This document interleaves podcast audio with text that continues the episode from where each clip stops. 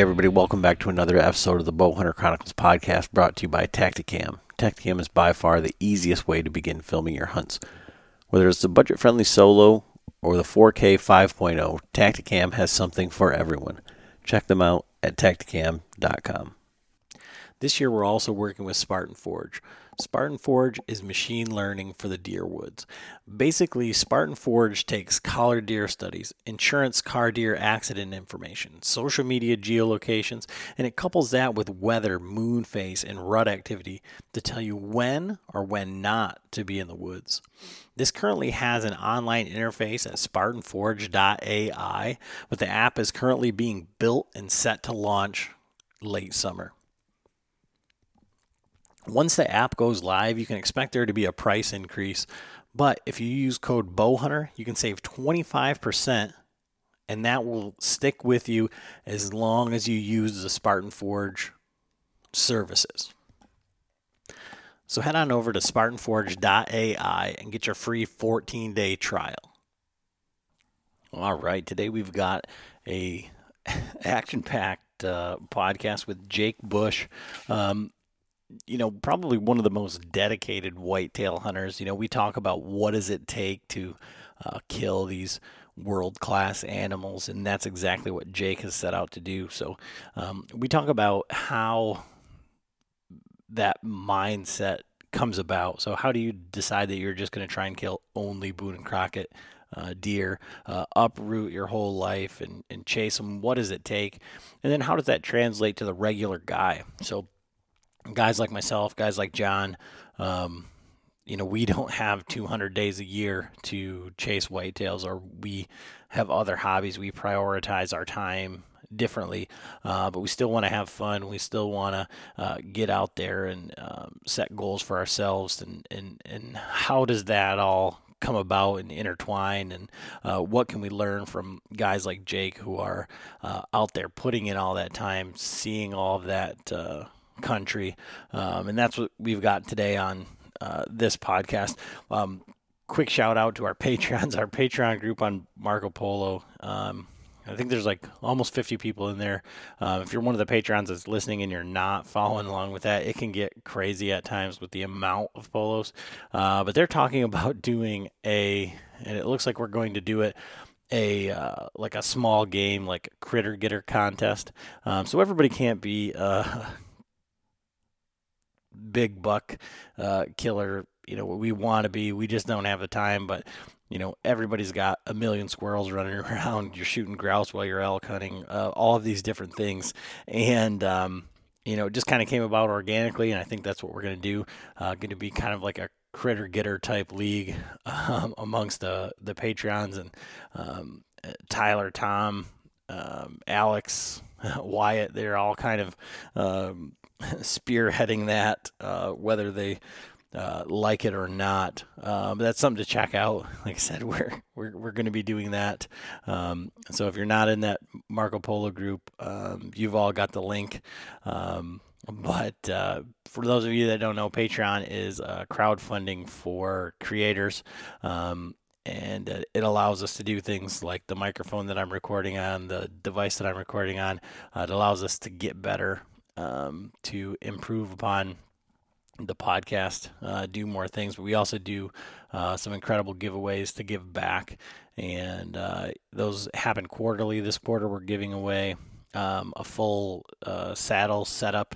So we've got those tethered one sticks that may or may not be uh, available. Uh, again, before the season, we're giving away a set of those along with one of the new Latitude Method 2s and um, we're going to give away a trophy line platform and a set of ropes. So it'll be a complete uh, package for uh, saddle hunter. Um, we're paired up with Basemap. Uh, so Basemap is you know one of the predominant uh, e-scouting mapping softwares. Um, every day I use it. I find new features and there's been updates. There's some really cool updates coming. I was just texting back and forth with Ed today. Um, but it's an incredible price. So uh, thirty dollars for the entire country for the entire year. You can use code Chronicles. You can save twenty percent. So it ends up being two dollars per month, twenty four dollars for the entire country for the entire year. Um, it, it's if you're not using um, uh, any sort of uh, mapping software, or you know even just for finding your way out of the woods in the dark. Um, that as a safety net, I use it every single day. Uh, I've been scouting uh, our elk hunt that's coming up and going on there, and it's just invaluable. Um, and so Basemap gives away one of their pro packages along with a swag pack shirt and hat uh, out to uh, one of our Patreons, as well as Spartan Forge uh, gives a year membership away uh, to that. Zinger Fletchings, Uh, they give away. Um, a set of fletchings to uh, someone dozen fletchings. So uh, there's some great benefits um, there. Um, the Vitals Live, so live uh, interactive, basically podcasts or webinars with uh, you know guys like Andy May, Greg Litzinger, um, John Eberhart, uh, Garrett Peral, all of those guys. Um, and there's a f- free membership to that too for uh, for signing up for Patreon. And then we're uh, partnered with Tactacam. So Tactacam, we give away. Uh, quarterly package from them. I believe it is one of their um, LR spotters. Um, so we've got that. Um, we've been glassing some bucks up. John used it when he was out uh, elk hunting, um, and it's basically standalone recorder uh, that you can just hook right up to your spotting scope and then you can zoom in digitally from there.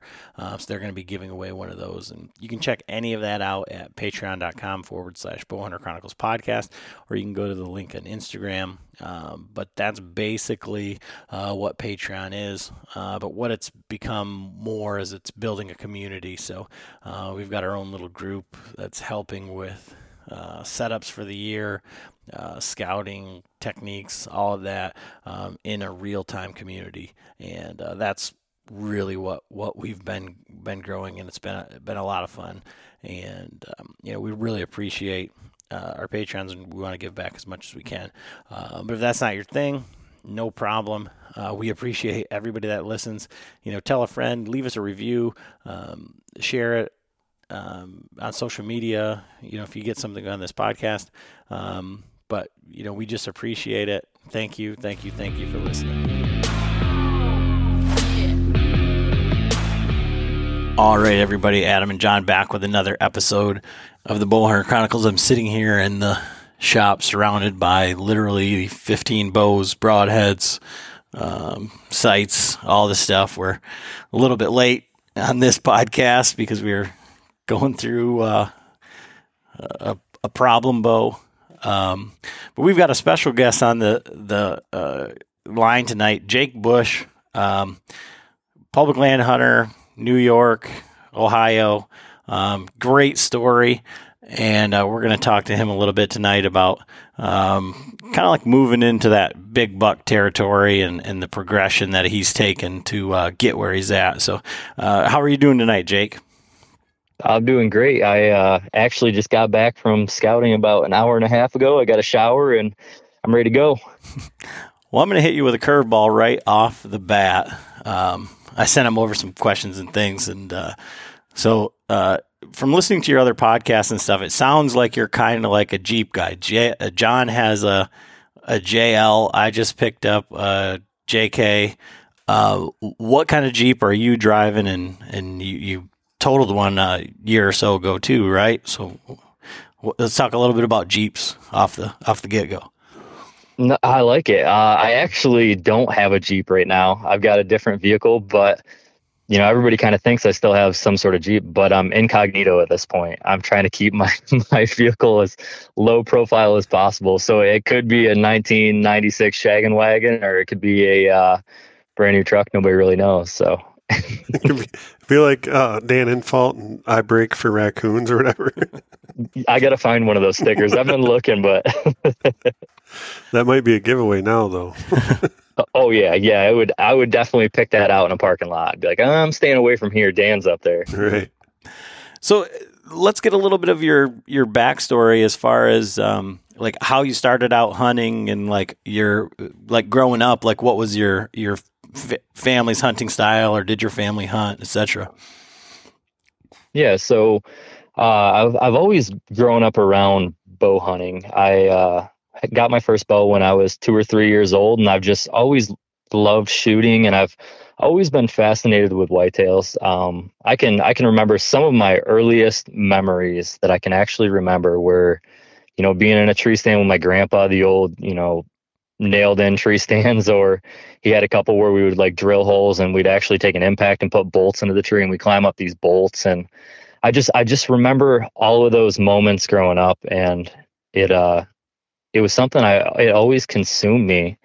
And it's obviously evolved throughout the years but I grew up really hunting like basically farm country and hill country for the most part and really a lot of farm country. So um, we had permanent stands you know my grandpa and my dad had a ton of ladder stands they actually had this they uh, shooting tower they built like I don't know, some two by fours and some plywood, and they built like a 20 foot tall shooting tower that had a little coffee pot downstairs so they could make coffee. And we would sit up on top of this thing for days and days and days. And I had a milk crate so I could shoot my bow over it because I couldn't reach over the top. And uh, some, it was just great memories. But the one thing that I always kind of caught on to is we would see really good bucks, but we could never get close enough to them. You know, the deer knew where our stands were at, especially the mature deer and it didn't take me long to figure out, you know, what I, I didn't have a stand at the time, but I was like, you know, I can get down on the ground with my bow and go try to get close to these deer. And I was able to do that quickly. And, you know, it was kind of funny at first because my grandpa and my dad thought I was crazy. They're like, it'll never work. And I remember uh, a situation that was, you know, like perfect for that. We were up on that shooting tower and I looked across the field. There was a big alfalfa field and two nights in a row, a really good buck had crossed the corner of that field in daylight. And, you know, we're like 200 yards away from this deer. So the next night, I told my dad and my grandpa, I'm going to go down there and I'm going to go try to kill that deer. And they're like, I'm go for it, but you're not going to kill him. You don't have any chance. And uh, I got down on the edge of the field and I, I was just like two or three yards within the goldenrod. It just had like a little goldenrod strip on the edge of it. And that buck came out perfect. I mean, at the time, it was the biggest. It would have been bigger than anything my grandpa and dad had shot up to that point. And he came out to about 10 yards and I drew back on him and I couldn't hit my release because I had, you know, my grandpa's release. I was using my grandma's target bow. I was using, I had a big pair of gloves on because it was cold. But just that encounter on the first time I ever attempted to be mobile, it clicked in my head. You know, something changed. And so I always had that ground hunting mentality. Um, I was, I want to say 12 or 13 years old, and I got my first summit climber, and I would use that thing all over the place. You know, I would skip school and go hunt in the woods. I'd throw my climber on my back, and I would just go walk until I found a scrape. That was a big thing I keyed in on when I was younger, and killed a lot of bucks growing up like that. That was a big part of my style. Um, I, I used the climber for a long time and I joined the service. I was gone for a few years. And when I came back, I really got into the hang on setup. And that was just so much more versatile. And that's, uh, that's where I'm at now. You know, it's 100% mobile. It's very aggressive. If I see a deer, have any idea, if I have any inclination that a deer is in a specific spot, I'm going to go get as close as possible and try to kill him. And, you know, it works out two ways. Either I do kill him or I screw up, I bump him, he he smells me, and I learn a lot. So to me, you know, it works out really the best of both worlds. Like I have everything I need from each situation like that, and that's that's how it's evolved for me throughout the years. And so, would you say it was that that hunt there that like made you like into like a, a mobile hunter, or was there is there a, I guess I'm just thinking of like later on is there like a another hunt that made you decide um oh because you're uh, from from what you're doing getting in you know so close on these uh, bedded deer and you know watching some of your videos over the past couple weeks um looking at them and and watching um you know a, a lot of the bucks of the, like like a couple of the bucks that you've just let walk by look almost identical to deer that I've killed over the past couple years um, here in Michigan, and it's like you're just you're just letting them walk, but they're coming right off of their beds. They're doing exactly what you thought. Um, is there a hunt that like made that your tactic, or like made you get closer and closer and closer? I was I was mobile before I knew about buck bedding, if that makes sense. You know, I was mobile in the sense that I was walking around looking for sign as a kid. I was looking for scrapes. I was looking I paid a lot more attention to rubs back then. I was really just trying to learn like what a deer was doing and why it was doing it. And I didn't necessarily think about bedding in the aspect I do now. You know, I a lot of the, the bedding knowledge that I have came from like uh, Dan Infalt, Andre, Cody, you know, all these guys that I consider my idols at this point. I, I learned a lot from them. And then obviously, like already being mobile, when I learned about bedding, I was like, oh man, like it's done. I mean, I remember when Dan's videos came out, those DVD series, I watched, you know, the farm country, hill country, swamp, marsh, all of them and it was like literally just light bulbs of situations that had happened to me over the years. And I couldn't figure out why did I see a buck there? You know, why did this happen? Why did this happen? And why did I kill this deer? And all of those pieces just like hit me like a train almost. I mean, I was just like, this is it. I know exactly what I need to do at this point. And then it was really a matter of putting boots on the ground, but and really learning it. But yeah, there was there wasn't necessarily a specific hunt. I would say that that first hunt I mentioned was the first one that got me into the mobile hunting. And then bed hunting was just picked up down the road. I actually got into bed hunting and my first hunt ever hunting a bed, I killed a good buck in New York. So I just had, you know, I scouted it. I knew where he was at. He was coming out to a field edge every night. And then based on wind, I knew he'd be there. I had some cameras in the area that were showing me the same thing. And New York Bucks early season were really patternable for me. You know, I was, I think I went like six out of seven years killing a three or four year old buck. I'm talking real early, like first, anywhere from the first day of season to like the first two weeks of season. And uh, it was just the ability to get them on a pattern. And then when I could put bedding over top of that, it was just lights out. And I guess from that perspective, like we talked a bit, little bit about before the the podcast, you know, so most of our listeners are what I would say like up and comers, right? So they're they're trying to to start to kind of learn to hunt deer, to kind of come out from that uh, preset stand mentality. Maybe they're just moving into to mobile, um, and there's so much information out there that there's there's like an overload. Well, do I need to hunt beds? Do I need to hunt scrapes? Do I need to, you know, hunt from a saddle? Do I need to be mobile? Do I need to hunt from the ground like, you know, Zach's doing? Uh, all this stuff. And, you know, we've always said on here, you got to get a few under your belt, you know, just kill some deer and, and, and learn what, what works for you. Um, but a lot of the things that you talk about in listening in conversations with uh, Byron and stuff is like about that confidence. So you're you're saying when you went out there and you know you didn't get a chance to to kill that deer from the ground just because of you know equipment or experience or, or whatever but it all came together it should have happened right? Um and you talk about going out before the season and doing a full setup on a bed and if that buck stands up or even if you bump him out of there you know your plan is going to work that that confidence. And i've i've encountered that where i'm not a, a bed hunter but i had one hunt where i had seen a buck previously. There was only one place he could have been. I moved in and got too close and he stood up 60 yards from me and and bolted off. But that's what lit the fire in me to say you know i can do this and and it could work.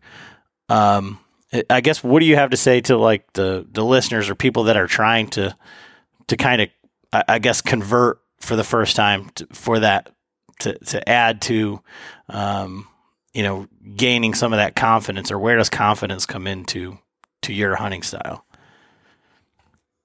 So the the first thing, um, you know, your setup is probably the least of that percentage of what's going to kill a big buck. Like the recipe for killing a mature buck, you know, you can use a saddle, you can use a stand, you can ground hunt. I personally use a hybrid just because it's easier to film and I feel like I can set up on any tree.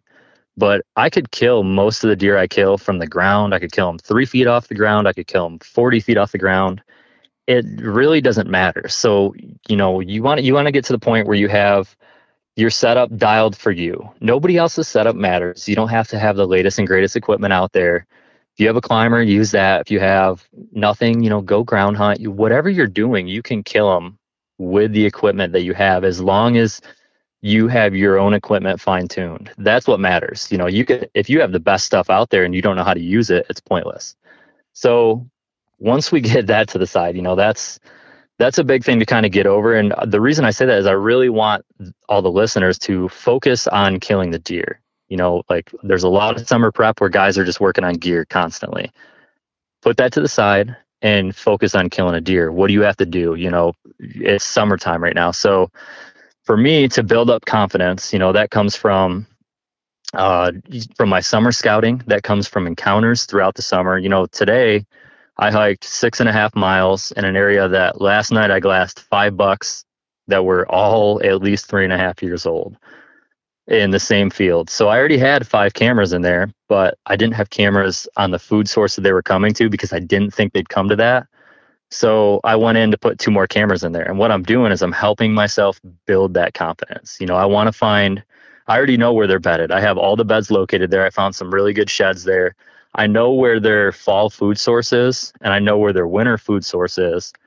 Their early season food source is actually going to be those fields. So I had to fine tune my setup a little bit because I wasn't planning on that happening. But, you know, for me, it comes from all of that. It comes from really believing that you're doing the right things. And then it just over time, you just get more and more of those encounters. And it just, it's like a snowball. It gets bigger and bigger and bigger. And eventually, you get to the point where, you know, like I can open up a map and pick a spot in hill country down here on public. And I almost guarantee you there's a mature buck in that area because I can look at a map and say, you know what? Chances are there's not going to be a lot of guys back there because it's got some, it doesn't always have to be a like a long distance to access it, but it's got a weird access. You know, the spot I was at tonight, I had to walk around a big chunk of private to get back to the public. Like I had to do a three and a half mile loop to get up against the edge of the private where those bucks are coming off the public onto the private right there. So there's and there's a couple hubs down there I wanted to get cameras in. But from the road, I mean, shoot, you could throw a rock and hit the public, you just can't get to it.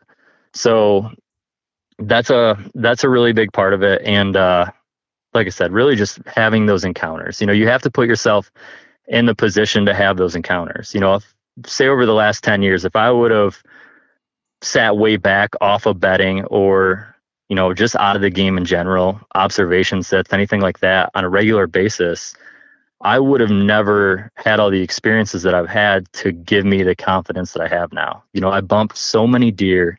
I've killed a lot of deer doing this. I've had so many just learning lessons that were really valuable that I feel like that all just adds to the equation over time. And I'm sure that any of the, you know, really successful guys out there, like much more successful than myself, are doing the same thing and they have that same confidence. And I think it can get portrayed as cockiness sometimes and I, it's not. It's just they really believe in themselves.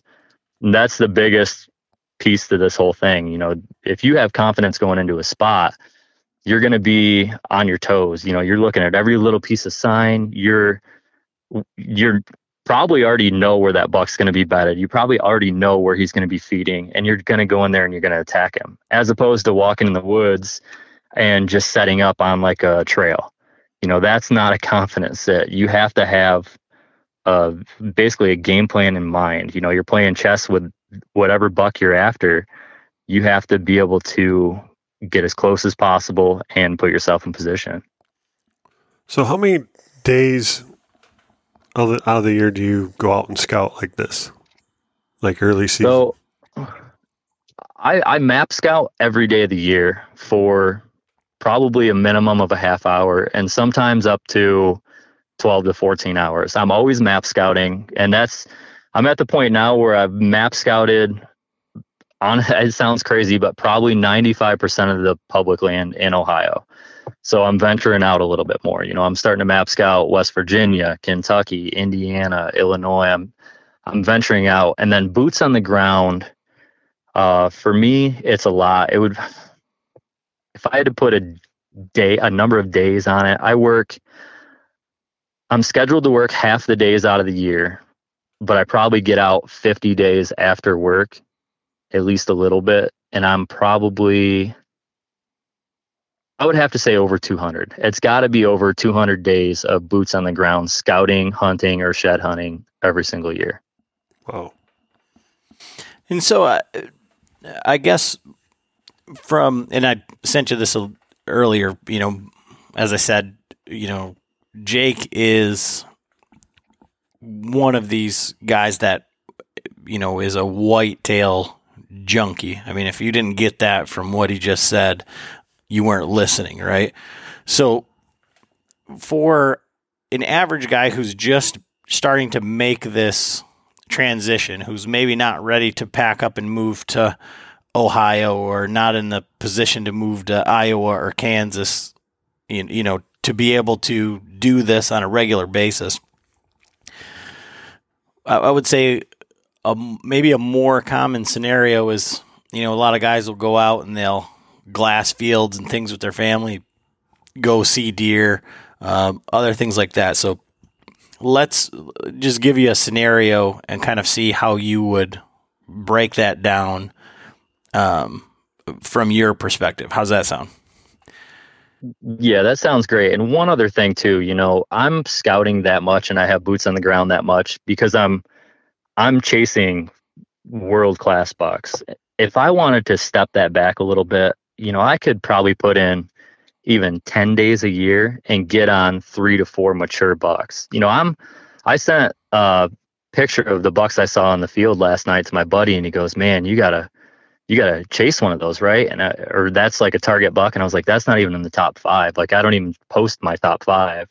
And you couldn't believe that, but that's the amount of work that goes into it. You know, it, it doesn't require that much work, but I'm fine tuning probably close to a hundred mature bucks down to the top five. And that is, that's the next level. So I just wanted to get that out there. You know, it doesn't take that to go kill a mature buck and we're going to get into that, I'm sure. Sure, sure. So let's say that you're you're out driving around. Let's say you came to Michigan, and I know you said that you had hunted Michigan last year, late season, and got on some deer. But let's just say you're you're I guess kind of maybe like take it like an out of state hunt, right? So you're going, you're you uh, uncharacteristically haven't uh, map scouted for months at a time. Um, you've just looked at some areas that you want to go check out, and you see some, uh, you know, ag fields and stuff like that. You go out in glass, and you do see a, a deer or you know a bachelor group of bucks that you would like to kill. Uh, you don't have uh, cameras in the in the area yet because this is the first time you're seeing them. What is your next step? How are you? What are you focusing on? you know, as soon as you see these, and in, I guess it would even translate to if you saw a buck that you did want to kill that would make the top five. Like, what do you automatically go to? What's your first step? And we're talking for like killing him early, like the first couple days of season, like right at the opener, or is this going to be like a late October, a rut hunt, late season? Whatever. Well, I'm assuming like early. Well, I'm just saying. Yeah, let's go with early. Yeah, early, like right now, like you see them right now.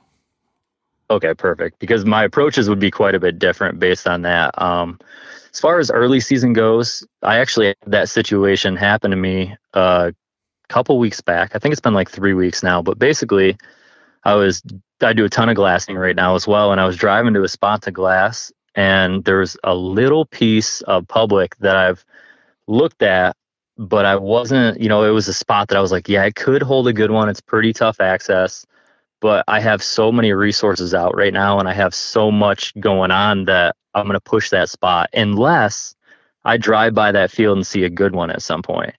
And that's exactly what happened. I drove by that field actually coming back from glassing. I had a bad glassing mission and it's just gray light, right about dark. I look out in this field and boom, 170 inch 10 point staring at me. I mean, just an absolute giant velvet buck with like four or five other bucks. So first thing I did right away, you know, I basically pulled off the side of the road. I glassed him. I was like, man, this buck is a top five buck. Like this is a deer that I want to target.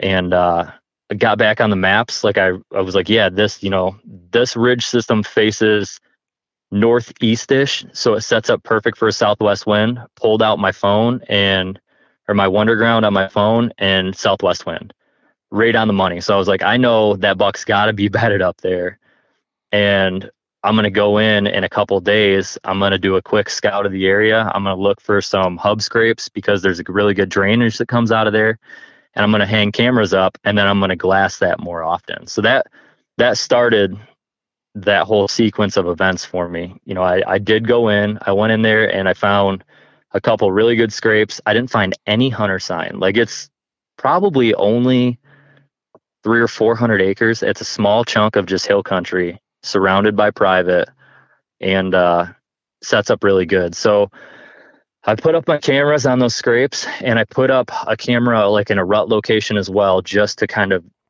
you know, I won't check that one until probably January ish. But uh, got a lot of good intel and I have a plan to go in there if he continues that same pattern and kill him. I mean, that was the process that I took. And when you're hanging that camera, like, how are you hanging that camera? Because I have a, I mean, I have a similar situation right now where I know where uh, a couple of good bucks are bedding that's absolutely bulletproof for the deer. So it's going to have to be a morning hang in their bed and you know just try and get get the wind to be right um, and get them coming back. I think that's almost the only way to do it. But um, I don't know like if I want to go put a camera in there, it doesn't do me any good to go check around it or you know it's I, I'm I feel like I'll bump them out of there. So how are you setting up in that particular situation? Do you want to see him in his bed? Do you want to see travel uh, entrance and exit routes? I mean, other than the the rut, you know, kind of like movement type spot. So once I find the bed, you know, like I saw him, I was like, okay, he's bedded up here. There's a really good military crest. There's a couple logging roads on the side of the ridge. It's like there's a in this general area he's bedded, and I got up there and there was actually a couple blowdowns that created a thick area on top of it, and so it was like lights out bedding. You know, there's hair in the bed. It was really fresh. There's deer poop all over the place. Lots of good historical rubs leaving that bedding area.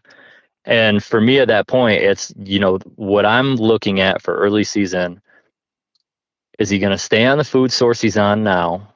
Is that going to continue to be the destination or is it going to get cut? Is it going to be beans that gets cut because that's going to change everything dr- drastically by the opener?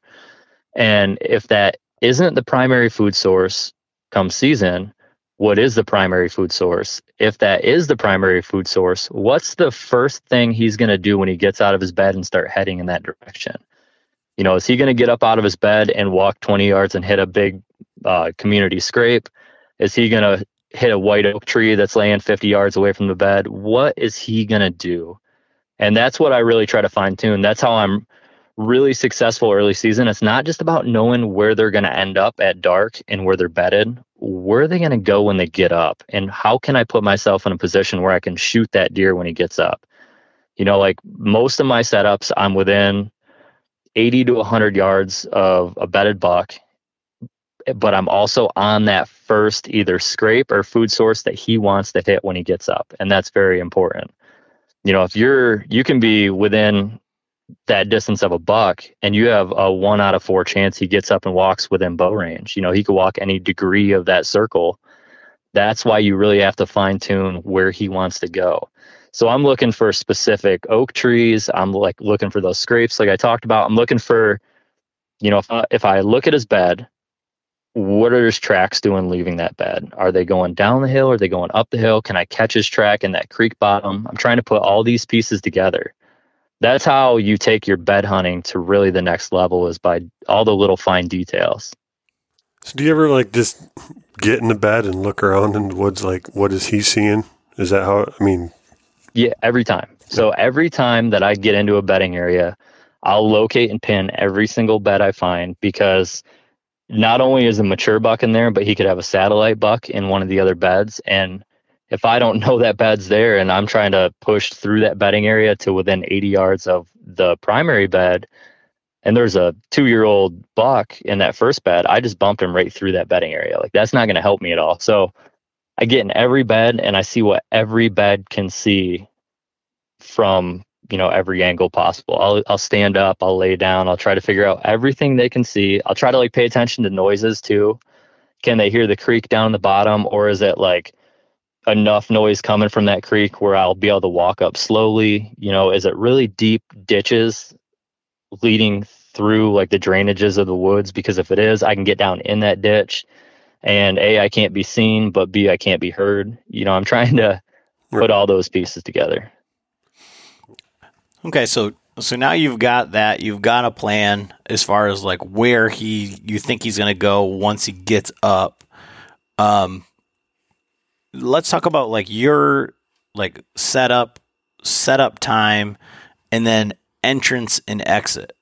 So as you're you're planning to, you know, so you, so you've got you know where he wants to come in. How are you entering and exiting? Are you hunting in the morning? Are you hunting in the the evening? Um, are you hunting all day? You know, and we're talking early season, same scenario, same deer you just you just outlined.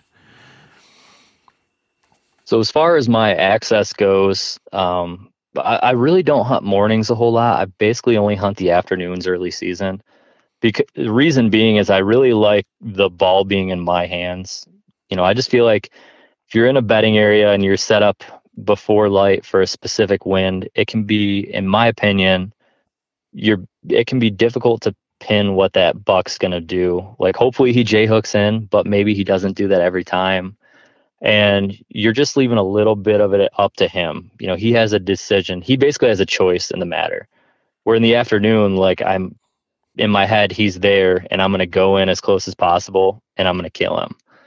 So I'm an afternoon hunter for the most part. And uh, as far as access goes, with being an afternoon hunt, you know, your thermals are rising up to the bed the majority of the time. I'm playing the thermals and I'm playing the wind.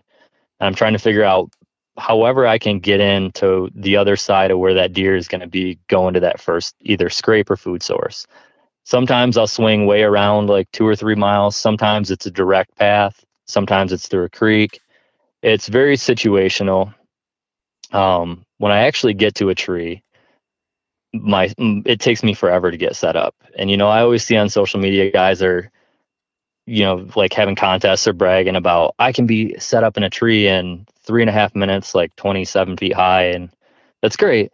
But you're not going to do that within 80 yards of a six year old buck on public land. It's not going to happen. And that's where that's one of the things I've really fine tuned over the years is just like the patience factor of that.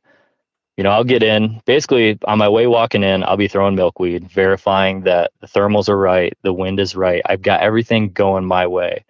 If it's super crunchy, I won't really walk a lot until there's like a squirrel chatter or a jay sounding off, a breeze, something to cover my sound a little bit. And I'll just continue walking forward. I get to the tree, I set my equipment down, and hang my first stick. And I basically won't hang a stick or my stand until same thing. There's got to be some sort of cover noise. Uh, generally, I like to be on the back side of the tree. Reason being is they just can't see me, and it helps to mute that sound a little bit. But I'm so close to a lot of these deer that a lot of times, like when I'm actually going from my last stick to my stand, they can see my tree stand at 80 yards, but they're just not paying attention. I'm so slow and methodical with it that I can get away with that little bit of movement. And, you know, I'll have enough cover as well. That's the other thing is if I have to be three feet off the ground because that's got more cover, I'm going to be three feet off the ground. I'm not going to skylight myself at 25 feet. But there's a lot of times I do have to get up that high to like shoot a logging road. It's it's just situational. The whole thing's going to be extremely situational. Don't feel like you need to be 40 feet up or on the ground, or you have to speed up the tree or anything like that. You know, I was talking to these guys earlier and I was telling them, or actually they brought it up, but there's been times where I've hung off the side of a tree by a lineman's belt for two hours, two and a half hours, and got up in the stand and killed my buck a half hour later. Like it's pushing it to the limits, but it's all situational and you have to have patience when you get to the tree. So you're narrowing it down, say to like five specific deer that you want to kill, and you're. I, have heard you say, and it, it makes a lot of sense that you're picking out deer that can be killed. So, you know, there's some places where you know where the deer is, is big deer, but it's just, you know, the odds aren't really in your favor. The deer has more of the advantage. Um, for a guy that spends so much time in the woods, you have to have, you know, a myriad of different spots and options. Um, how are you choosing your days to hunt and where? Or are you hunting every single day somewhere? Or are you taking days where you don't have a good win for any of the spots, so you're doing in season scouting until you find, you know, the the area that you want to be in that has, you know, now you've got scrapes that are opened up and you're seeing tracks and you know where there's a deer bedded. So, you know, if he's going to be there, he's going to come down. How, how are you picking and choosing and prioritizing your hunts? So all three of those, uh, yes. I mean, I do, I do every one of those. So early season, you know, I'm trying to kill the first, let's say really the first day, but I'm trying to kill the first week. I'm trying to be really efficient. So I'm locating these bucks that are the class I want to take. And I'm really trying to figure out which one at that point is the most killable. And there's a lot of factors that go into that. You know, I've got a couple spots that are just basically wide open hardwoods and a buck beds up on top where he's got wind advantage and thermal advantage and he dumps down the hill, the wide open hill, and hits a big community scrape like right before dark. But if I'm anywhere near that scrape, that deer's been watching me for a hundred yards. So I can't even kill him unless it's, you know, later October, I get extremely lucky. So I don't target him. And he's huge. I mean, this year that deer is going to be like probably high 70s. He's a huge buck. I just have trouble targeting him. So I'm trying to find deer that are more patternable. It's a little thicker cover and that are maybe even moving a little bit more based on the trail camera pulls. Uh, I pull all my cards in mid September. So right now I've got 34 cameras out and I'll go pull every card mid September. And that way I have like real time intel of that area. You know, when is this buck hitting it? What's he doing? And I'll uh, go through all of those card pulls and verify specific wind direction, you know, heat for the day, wind velocity, all these different factors to try to figure out which buck is going to be the most killable. If I get into uh, like a late October hunt or a rut hunt, that's when I really start boots on the ground scouting in season beyond like my scouting in every day. You know, I scout into hunt every time, but I really start. I mean, there's times I won't even take my bow with me late October because I'm just flying across ridges and bottoms trying to find a big scrape. If I get in that situation, which I I hope doesn't happen, but every once in a while it does. And uh, yeah, that's that's pretty much the two different situations. Because there's a lot of guys that will say, "Oh, you know, the October lull," or "I'm just not a good early season." You, you know, after the bachelor groups uh, break up or the feeding patterns change, you know, I'm not. You got to find the deer again, right? So you think they may have gone here or there, so they're like, "Well, it's not a good day to hunt. I'm just gonna, just gonna scout." Um, but it sounds like you've done most of your scouting on the front end, so that's not concerning to you. You know where they're going to go next, generally. Yeah, and that's just based on over the years, kind of figuring out what food sources they want to hit at certain times of the year. Um, a lot of my cameras that I have out right now are really dry because they're down in like bean fields in the bottoms. But as soon as those beans are cut and the acorns fall, my cameras are already in place. They're already ready to go. So when they move back, you know, I'm anticipating that shift into their late summer, early fall pattern. And uh, that's what I'm banking on basically. So I can glass a lot of my bucks right now, knowing I'm going to kill them a half mile away, that they're going to back way back up on that ridge because they're still generally bedding in the same locations. They're just traveling down to those bean fields at night. Okay. Now, one thing I haven't heard you talk much about, and I'm curious, um, how, uh, I guess if you kill on the first day or the first week, maybe it isn't such a big issue. Um, but how does pressure affect what you're doing? Because you're putting it, I mean, I, I just think about like when John and I were in Ohio. Like we didn't know that there's you know local guys or guys that are around that have spent 200 days you know hanging cameras every which way. You know we just go onto a piece of public and just could really mess up your day. Right. I mean so how how is that uh, how does that affect you know your your hunts um, as the season progresses? Yeah, you know, it's really rare that I actually find somebody in my spots, and that's a matter of that 200 days that I'm spending. I'm I'm trying to get away from people first and foremost. If you're in a state like Ohio, if you're anywhere, but especially if you're in a state like Ohio or midwestern state, if you find an area that doesn't have hunters or that has less hunters, there's going to be big bucks there. They're not getting killed. You know what I mean? So that's the number one thing that I'm focusing on is the absence of hunters. And so I'm like I said earlier, I'm finding these spots that not necessarily are deep. I do have some deeper spots, but that are just like a, a weird access or a really overlooked spot in general.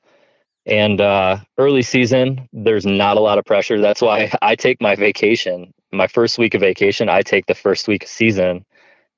And I've never, I mean, last year I did have one instance where it was a little bit different. I did see a guy, but I almost never see anybody early season. And as that progresses, you know, like even through mid October, you're going to be fine. But late October, yes, there's going to be pressure.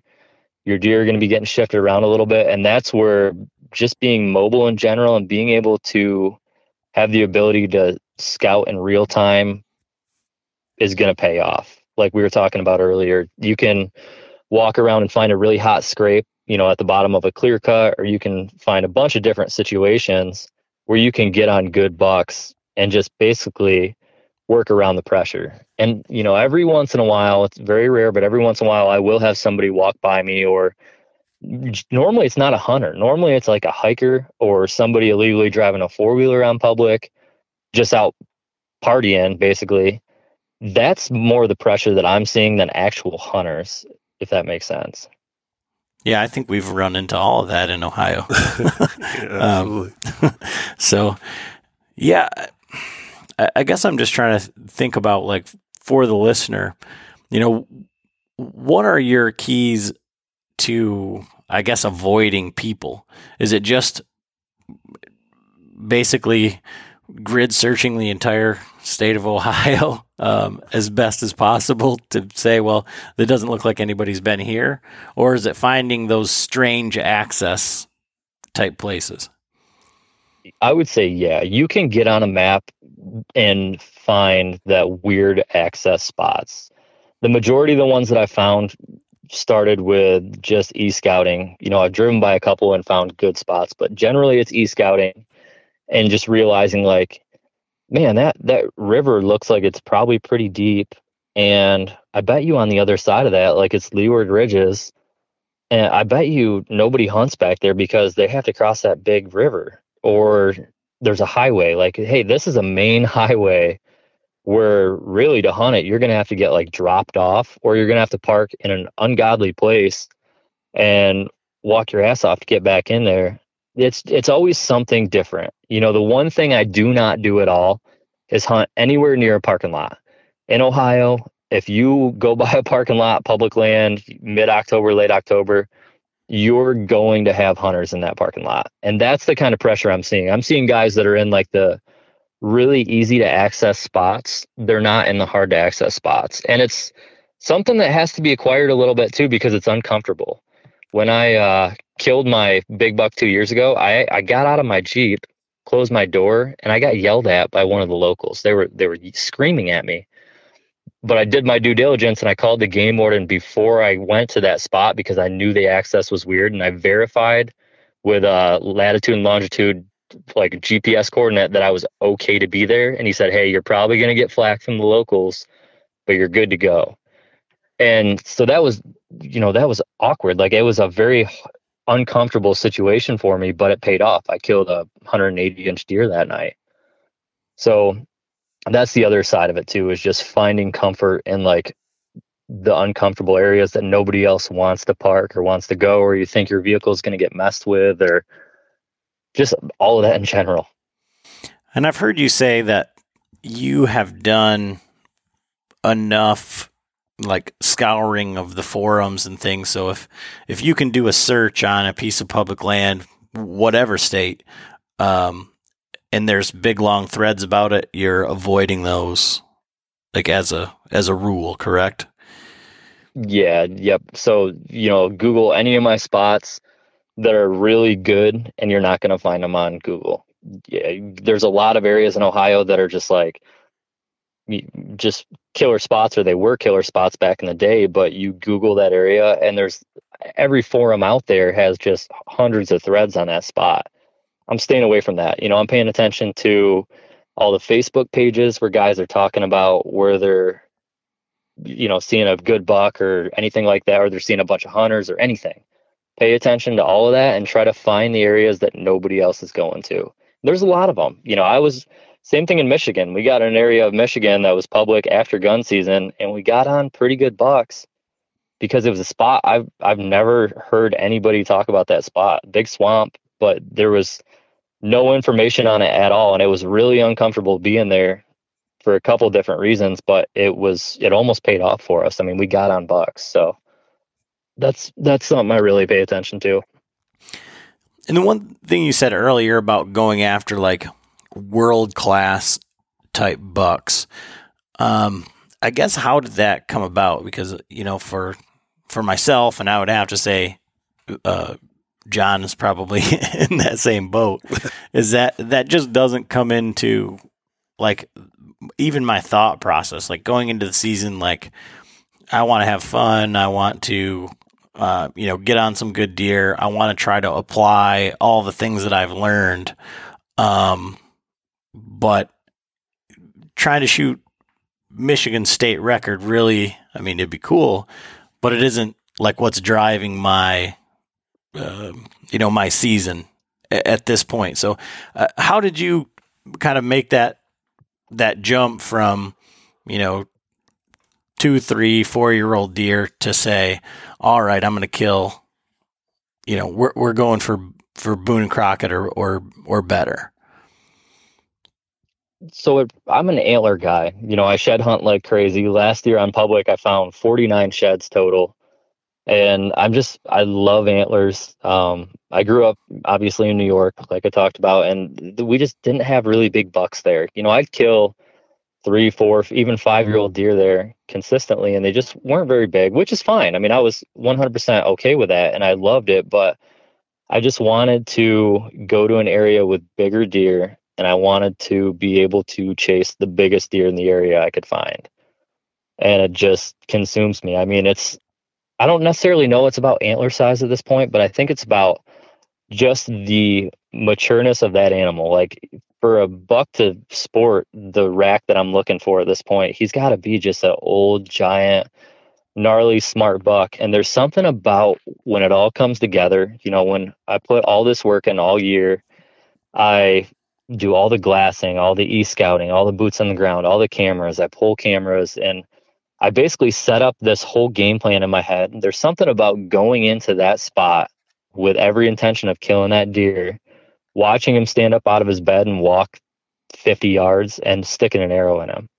I mean, it's a feeling that I cannot even begin to explain, and it just consumes me. I mean, it's it's all it's all I think about. It's it's crazy, man. I really wish I had a better answer for you, but that's really it.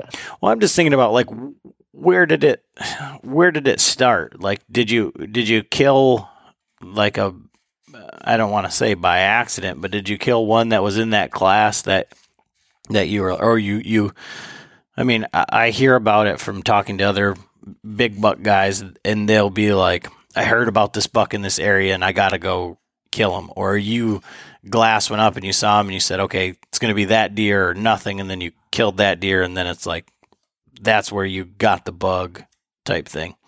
Because for me Yeah, to make was- that jump right now, it you know I don't I don't have the the You know, resume to to say okay that's what I'm going to do right. So what it was for me, my first year in Ohio, you know, basically I, I moved down here for bigger bucks. And I put out a bunch of cameras in June of 2019. And I was at that point in time, I was I would have been thrilled with a 140. That was my goal moving here. I was like, I want to kill like 140 inch deer.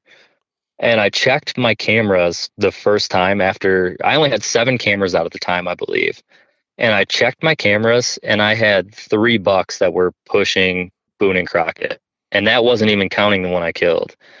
And so it was really the fact that I had gotten in these spots through scouting and through boots on the ground and all this work. And that was the caliber of deer that was in those areas. And so at that point, I'm like, man, I want to kill those bucks. Like I would get a 140 on camera and I'm like, uh, it's a good buck, but that's nothing compared to the deer that I have on camera. Does that make sense? Yeah, it does, and and I mean, I guess it's just goes back to that that confidence thing, right? So you Well, watch, that- it's the progression of you know getting getting seeing those bucks, and now you got them on there, and you're like, well, why go after this one when I can go after those? right? Yeah. And disclaimer too. I mean, that's an Ohio thing for me. You know, I go back to New York and same thing with Michigan. If a 100 inch Michigan buck walks out on public in front of me in a swamp, I'm sticking them all day long and I will be just as pumped as killing a 180 down here. It's not necessarily the pursuit of those.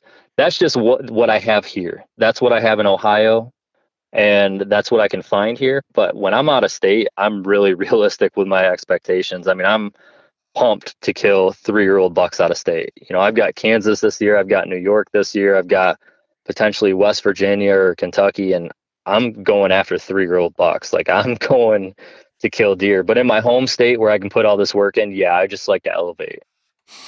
Yeah, and so um, in in one of your videos, I think it was this year's video, um, you kind of alluded to it. You kind of talked about it a little bit when you were talking about your uh, Toyota shag and wagon, um, and just you've kind of burst onto the scene as far as like, I mean, how many podcasts have you been on so far? Oof, probably it's it's got to be like probably 35 or 40 of them. Right. So, uh, how has that affected like your? Uh, I don't know. Do you feel like pressure other than like to yourself? Um, to Yeah, I'd be lying if I said I didn't feel a little bit of pressure, and it's mainly tactic talk. You know, like I'm trying to help all these guys tactic wise get a little bit better and beyond the pressure, you know, the the podcast thing for me, what it's really evolved into is I don't ever want to be like a rich, famous hunter. I don't that's not me. I just I want people to be able to go out and experience what I can feel in the woods chasing around a deer. You know, and I want them to have that same experience of putting these pieces together, the chess match, and arrowing a buck and sitting in the stand three miles deep on public, shaking their asses off all by themselves. Like that, it's just the most amazing feeling in the world to me. And I want as many people as possible to experience that. That's what this whole thing is for me.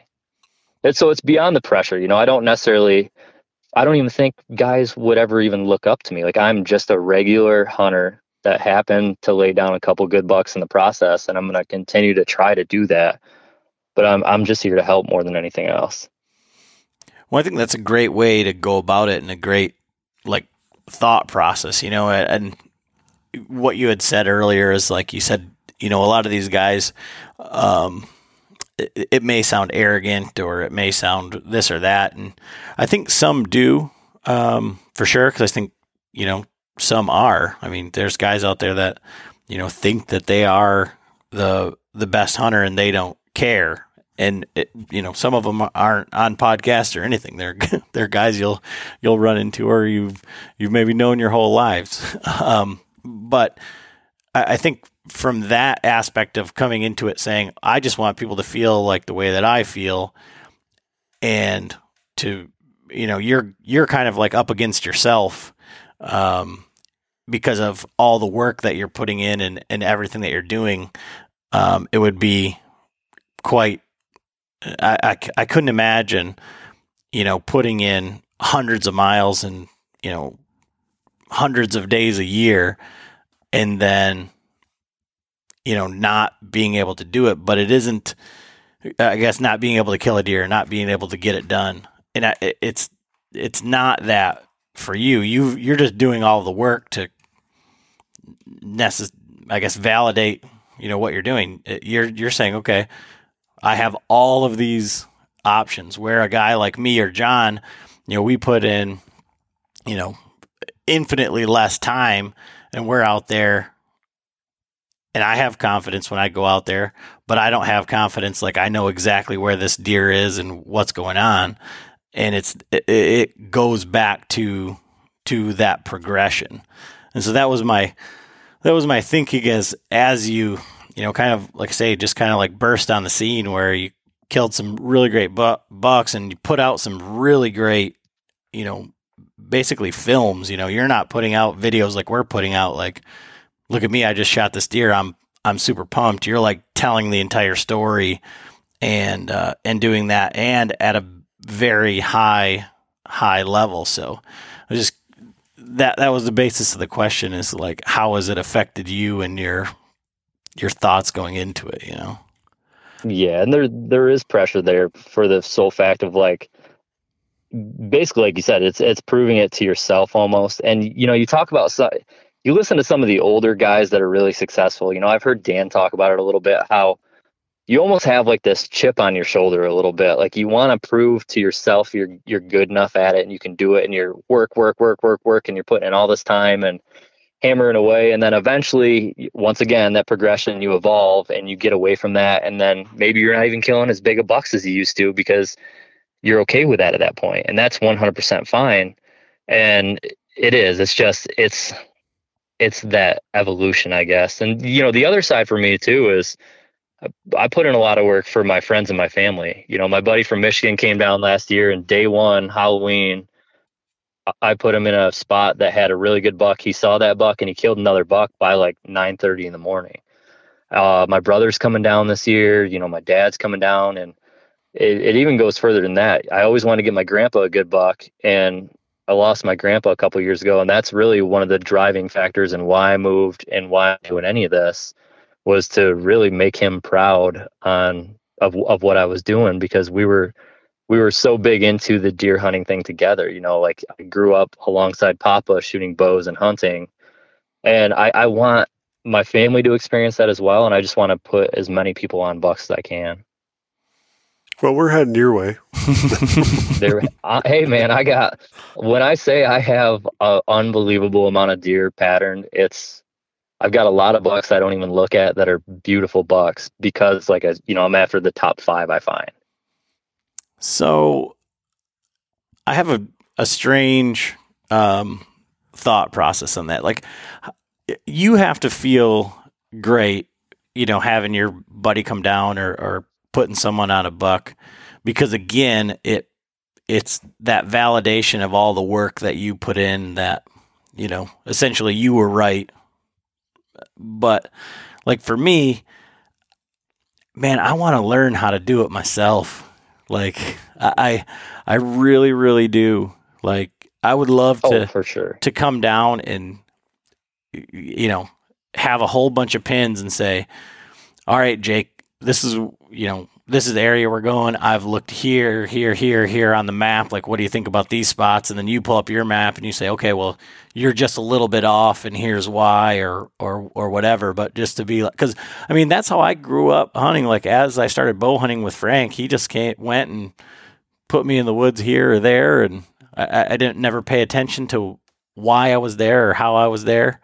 It was just, you know, we were hunting deer and I saw some today or I didn't, but there was no there was no thought that goes into it. So for me on this end of the the podcast side is like I'm not trying to pretend like I'm a great hunter. I'm trying to learn as much as I can um, to to be able to put all those pieces together, like exactly what you're saying, so that I can be the guy that's out there saying that I did it versus, you know, I mean, I, I could do the same thing in Ohio. I just have to pay somebody a thousand bucks, and they do the same thing. Say, hey, go to this pin and sit oh, there. Oh you yeah, know? exactly. Yep, one hundred percent. And that's you know a lot of those like my family, they're just they're not they're not into it like we are, and that's the thing is for them like they come down, they want to kill a buck, and if I can give them an experience, absolutely, I'm going to do that.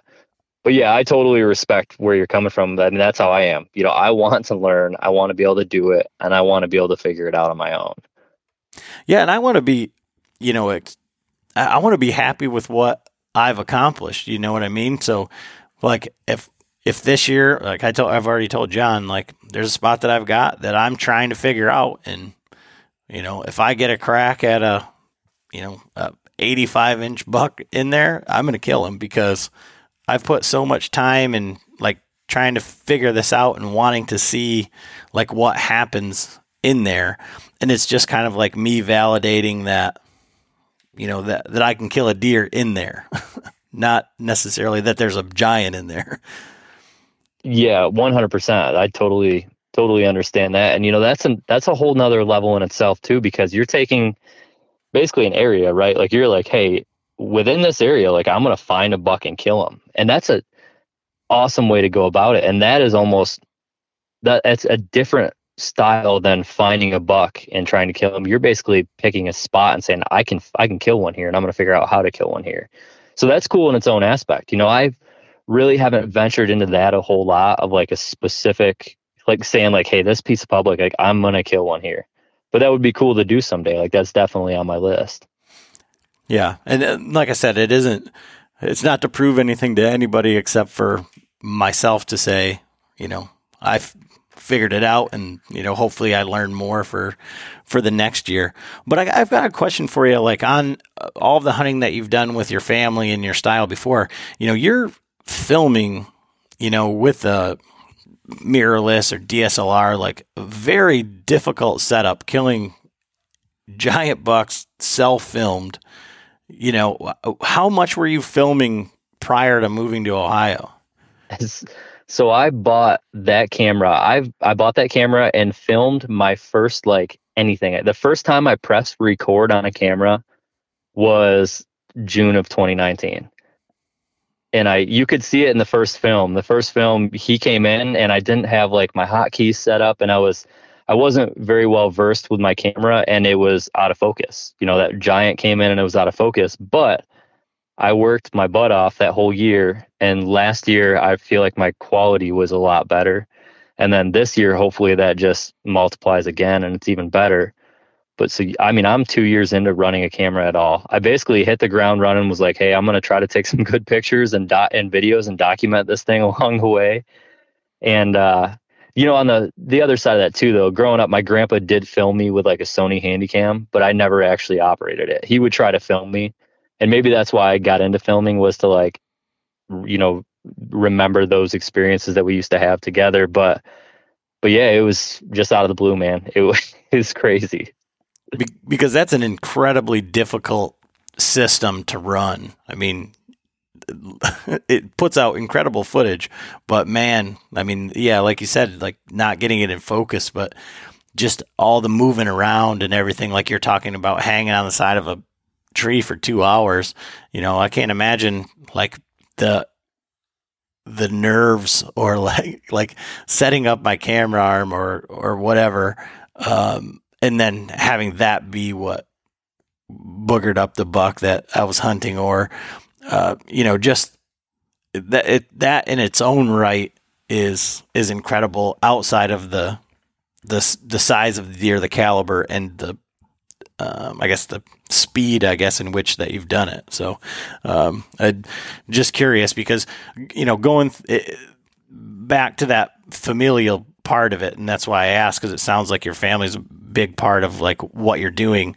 Like for for myself and you know, John, you know, my my father in law is his uncle, and um, you know, I do all the editing and looking at the footage and going back through it, and it's like, you know, when I'm trying to put something together, I'm going back and I'm looking at all the the footage that we have over the past three years. It's like that in itself is like a trip down memory lane, you know, going going back through, you know, those experiences, good, bad, or or indifferent. So and that's like the editing process is so cool. You know, it's time consuming and monotonous over time, but the ability to look back at those memories is just awesome. Like you said, you know, same thing. I've got videos of uh, some family hunting around here, or, uh, a couple buddies that we came to, that have came down and stayed with me, and we were just being goofballs in the stand or whatever. It was just it's awesome to look back on that. So I definitely recommend filming for anybody that's on the fence give it a shot. Honestly, I mean, it's it's well worth it. Yeah. Well, I was to say one of these days I'll get a kill on film. I've been carrying around the camera for a few years now, and uh, I got some decent footage here and there, but it just you know it's it's escaped me so far. Shot a doe and was on the wrong deer, you know. But it is what it is. It's fun. Oh, it's a rodeo sometimes. I mean, I've been same, you know, like same thing, out of focus, on the wrong deer. They see you swing your camera arm around. It's like, oh, it gets a little crazy every once in a while. Yeah. I, like I said, I just, I got to give you a lot of kudos for running that particular camera, that system, and, and do and killing the deer that you are. I mean, it's, it's nuts. Yeah. I have hard enough time with the little handy cam to like push the button and point. yep, ex- exactly. I appreciate it though, man. It's a work in progress, but hopefully it keeps getting better and better. So one of the questions I always ask is, "What is your bow setup? What are you shooting? What arrows, sights? What's your uh, what's your deal?" So I've got a Mathews Triax, and um, I'm really not. I, I love shooting. I love shooting a lot, and I, I use a slider so I can dial it and do some 3D shooting around stuff. But I'm not like a archery nut. You know, I'm not fine tuning like arrow weights or anything like that. I use Vector custom shop arrows. The reason I do is because I just put my specs on their website and they custom build me like really good arrows. So it's it's super easy for me. I take all the guesswork out of it for me. Um, I've went back and forth on broadheads a lot. I've ran some mechanicals. I shot my last buck with a slick trick. The one before that, actually, the three or four before that were with Rages. And now I'm on Iron Will S100s, just a solid, like, what basically what got me to the Iron Wills was most of my encounters with good bucks are at a quartering to. You know, they're coming off their bed. I'm playing a just off wind, and one way or the or another, they're almost always coming in quartering. And so I really want the ability to push through that shoulder at, you know, like that 15 yard mark. So I went with Iron Wills and I went with Vector Custom Shop because they're some heavier arrows. I think my arrow total is like 575 or 585, something like that. Um, but yeah, I mean, I really don't focus a whole lot on it. I've the I switched over to a thumb style release, and the only reason I did that was filming because I kept clanking my wrist release off my camera arm. You know, I'd like go to a buck's coming in, I'm watching him, I have my bow in my left hand, and I'm swinging my camera around, and my release uh, clanks off my uh, arm. So I went with a thumb release this year, so it's a little easier and less messing around in the stand. But that's pretty much it. I mean, I, I don't really plan on changing any of it. It's killing deer right now, and I'm I'm confident with it. I've had some bows in the past, you know, that I just went out and bought a new bow because it was the latest greatest thing, and I didn't build up that confidence with it, and I would either have a bad shot or miss one or just do something I didn't like. So I'm confident with what I have. You know, I'll switch strings out in probably a year, and that's pretty much it. Sweet. Sounds pretty familiar. yeah, I mean, if you've ever listened to this podcast, I've shot so many deer quartering to in the neck, and the one I shot last year was the exact same way through the neck and then out the front shoulder on the other side. And the one prior to that, uh, I broke the front leg on the other side. Um, same, very similar shot, but that that hard quartering to neck shot is my uh, bread and butter here. So I, I've yet to neck shoot one, but maybe someday. well, oh that's, man, that's uh, I mean, I, I I can't I can't count them on one hand how many times I've done that. So, um, well, it's effective. As, as Uncle Frank would say, get an arrow in them. yep, yeah, just keep putting arrows in them. Well, Jake, I really appreciate it, and I think there's a lot of good stuff here. You know, for the listener on all levels. Um, where can everybody follow along with like what you've got going on um, and, and all the things that you've been up to? So if you guys want to watch the films that I have of a couple kills down in Ohio on public, you can look up Legends of the Hunt on YouTube. Uh, my Instagram is Jake Bush Solo. On Facebook, just Jake Bush. And I do post a lot of stories with like tactic talk or, you know, I'll be down in a bed and I'll put like a 30 second clip on Instagram or stuff like that that I think is probably pretty valuable. Um, so yeah, give me a follow. Be great. Awesome. Really appreciate it, Jake. I think that's all we got for tonight's podcast. All right, man. Thanks for having me on. Appreciate it.